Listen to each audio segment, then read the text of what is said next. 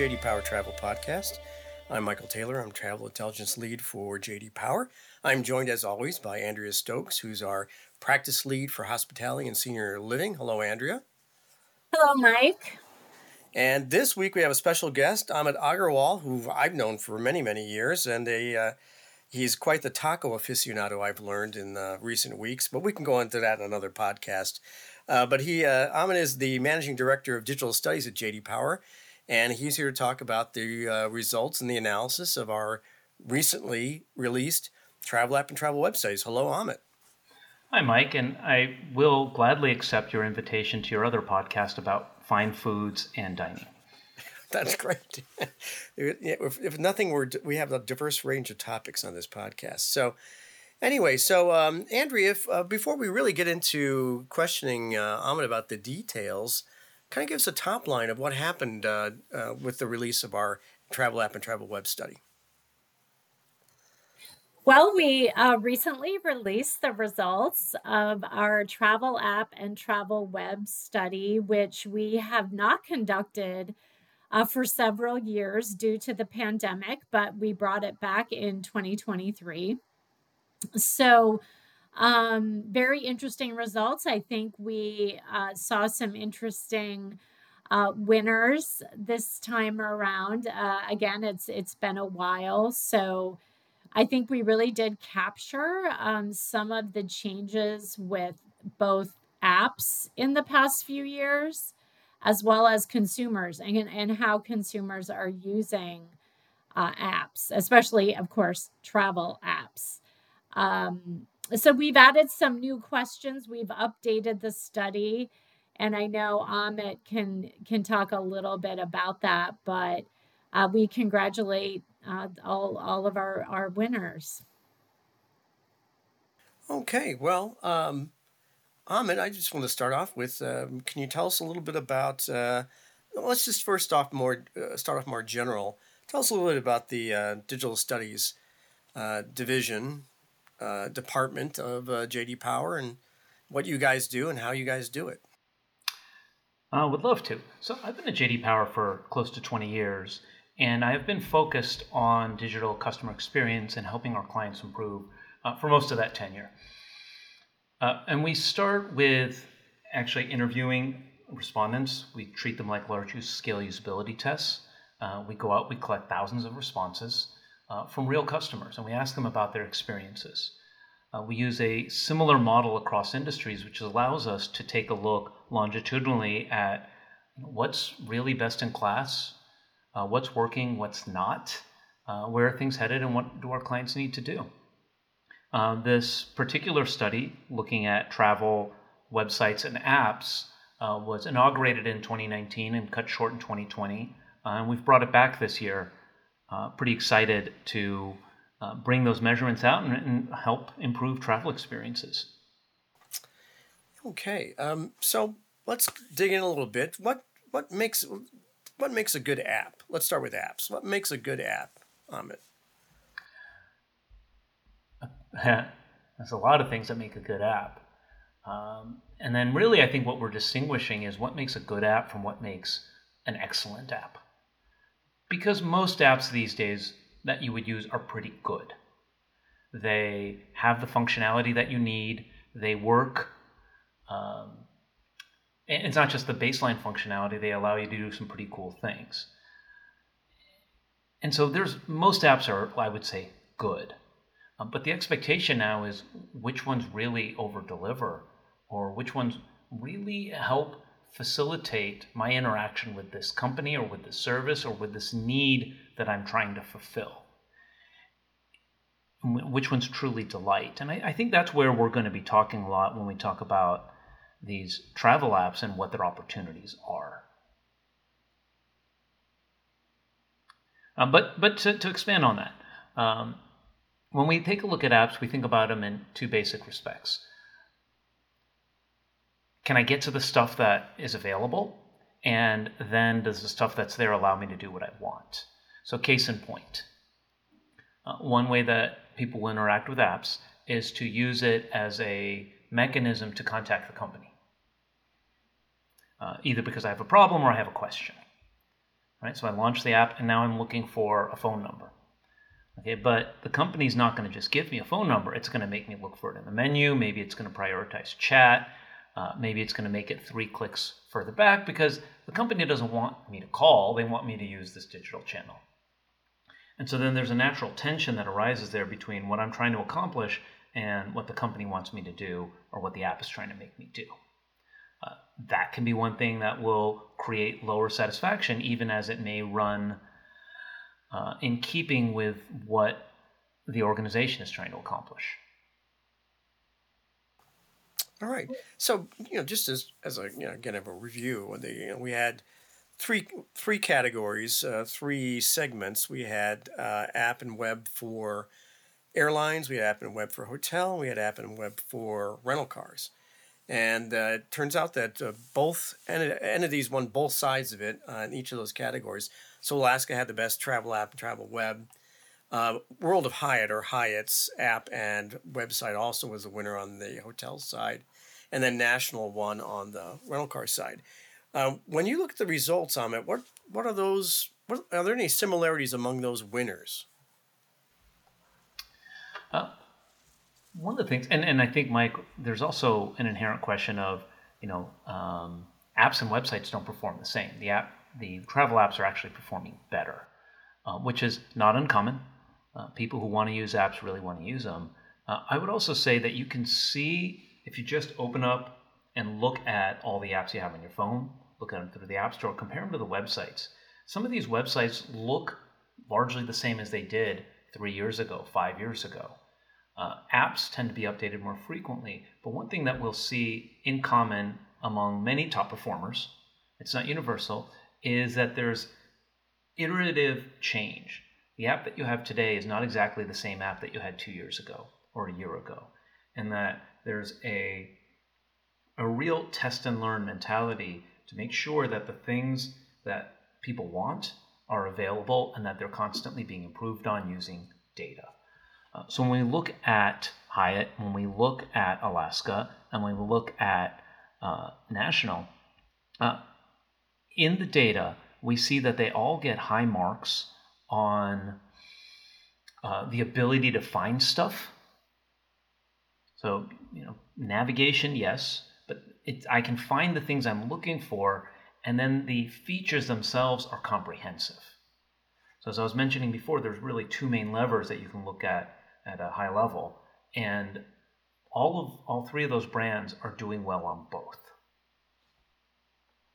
All right, Andrea, you had some questions for Amit. I do. Thanks, Amit. So this is really, really interesting.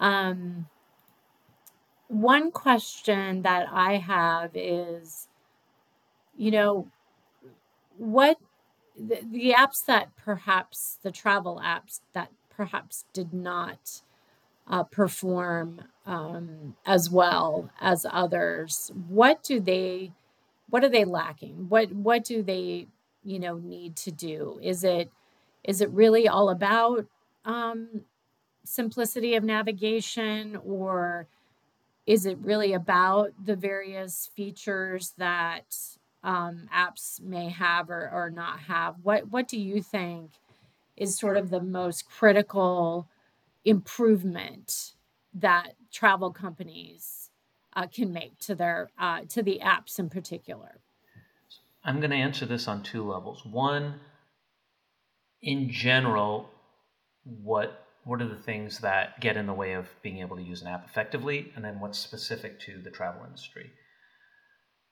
In general, there are various we call them detractors from experience or anchors or friction points. Uh, it's I have problems logging in. I have problems with the two-factor authentication um, it loads slowly. That that actually can happen quite a bit on some of these apps as they go back and forth between a native app experience and something that's web framed in. Uh, loads slowly. Uh, there's a lot of marketing.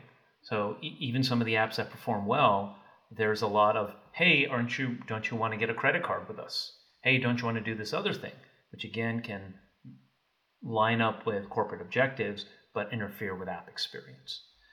So at a baseline, we see those across industries. We definitely see them within travel. And then in travel, you have the extra layer of the day of travel experience or things going wrong, and I need to use this app to try to remediate it. Uh, and then my perception of the experience using this app is going to be tied very heavily to how well it helps me resolve my problems in transit. Very stressful. Uh, it causes, in part, the airline apps to perform worse uh, than for hotel or rental car. Uh, because often that's my only mechanism to do so unless I'm going to wait in line for two hours uh, and not certain that the alternate product that would be available to me is suitable. Whereas for rental car and hotel, you can get another room, you can get another car. I'm at the location, I can see the person I'm going to speak to. I'm probably not waiting two hours. So hopefully I answer that question. I'm thinking about it in general. There's the kinds of things that get in the way for all apps. And then with the travel apps, it's that stress level with having to deal with my day of travel that really creates another drag factor. That's I, I like your your analysis of the day of travel. I think that um, of course for for travel it's it's very important and you do have a lot of customers who are um, do really rely on those apps for the experience um, as they're traveling. So not so much for uh, reservation, which I, I my own opinion is that travel apps generally have the reservation process down, and apps are pretty straightforward in terms of actually you know booking something and or even searching and then uh, booking but with regard to day of travel you know the um, the hotel uh, experience, so what we would say day of travel really means at the property, at the hotel property, is very different than day of travel with an airline, for example, where you're actually trying to catch a flight or you're delayed or your flight's canceled and, and you have these kinds of problems. But our study did look at some of the features that hotel apps have for um, you know, enhancing the, the on property experience, such as communicating with the staff in real time at the hotel, or, um, you know, obviously doing things like check in and check out. Is there anything that you saw, um, especially with hotel apps, that uh, maybe stood out as um, something that you know is, is sort of what's the ta- what what are table stakes versus what are um, the delighters? Uh, sure. And are you asking about hotels specifically or yes or, yes. okay, three segments. Uh, within the hotel segment we did take a look at you know the kinds of uh, duration of stay features that are available. And there is a reasonable amount of parity between what everybody's trying to do. Choosing a room, getting a digital key, um, as you described, some of those other processes to communicate with the staff. Uh, so, in, in that case, the feature set is often very similar. It's a question of how easy is it to interact with those features? Um, does it actually improve the quality of my stay. And um, oh, by the way, the other thing that we haven't covered yet that really matters, especially for airline and hotel, is how am I doing on rewards? How close am I to my next free thing? You know, how can I interact with that currency? Uh, and that's something that we've seen really take off across industries. The idea of these rewards and points as currency that I need to be kept in, in touch with. Whereas it's not just a nice to have, sometimes it is the objective. That's a really great point. I mean, we did, you know, and I do think that's one area. Um, you know, we mentioned that the study uh, went on a hiatus over the pandemic, and um, and so we've uh, we've decided that this was a good year to uh, bring back our uh, website and app analyses. and I do think that the rewards programs, the loyalty programs, uh, over the past few years, especially coming out of the pandemic, I do see that that is that is truly different. Um, I do think the companies are generally competing, you know, pretty well with each other in terms of, uh, like you said, account management, accessing your points or currency, as we would say, and being able to use the currency right to um, improve you know to upgrade or improve the experience somehow or purchase something.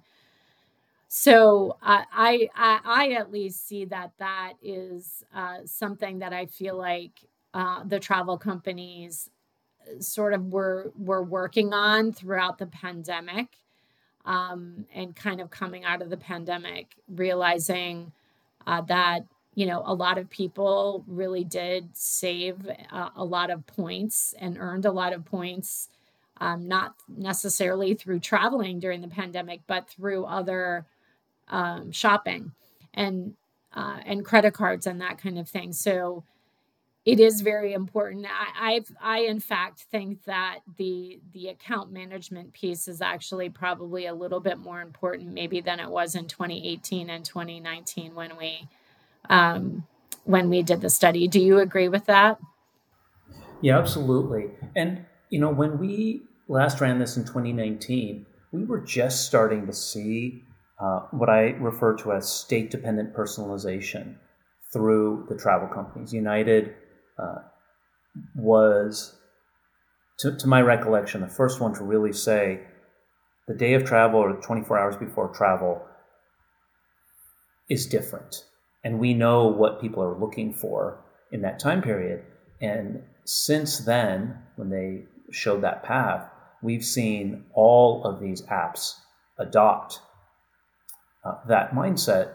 And it's really important because, you know, as personalization is continuing to be this massive, it's gone beyond buzzword, it's an expectation, um, but it's not always clear how to implement it. Well, you have an advantage if you're a travel company because you know that the day of travel or the duration of stay experience is going to be different, and you can personalize to that.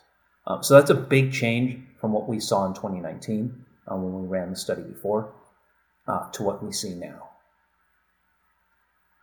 So here is, um, I think, the big question, right? Is where is the future headed? You know, our our travel companies these days really just kind of making incremental improvements um, to, to apps, especially year after year. You mentioned websites sort of not really changing very much uh, over the past few years, but where where's the future headed? You know, where do you think travel companies can really innovate with the digital experience?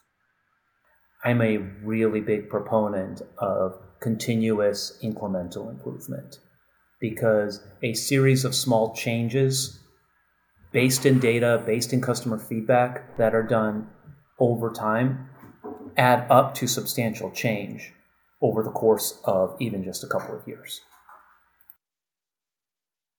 Then you also see, you know, sometimes you'll, you can do something that's uh, perhaps you would call it a leapfrog, like let's say mobile room key. Wonderful. Uh, now, within a few years, and it involves having to spend a lot of money on property to make that available, and it is something that over time will be copied. Uh, but what's actually very hard to do is to continuously, incrementally innovate and, and relentlessly do so. Most companies don't maintain that kind of pace. And so, what we see in other industries, let's say in uh, banking, is that the ones that are ahead are the ones that just you know keep pedal to the metal uh, it's not to say there can't be innovation, but uh, you know what innovation is going to work. If that's not known. If it was known, everyone would do it.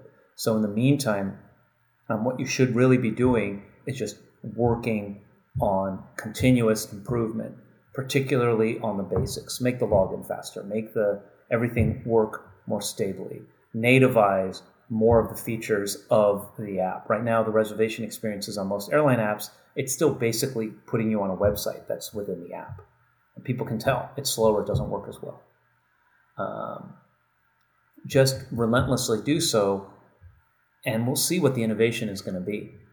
I mean, I, I, think we'll still be using uh, mobile phones of some sort. They've turned out to kind of be the perfect device.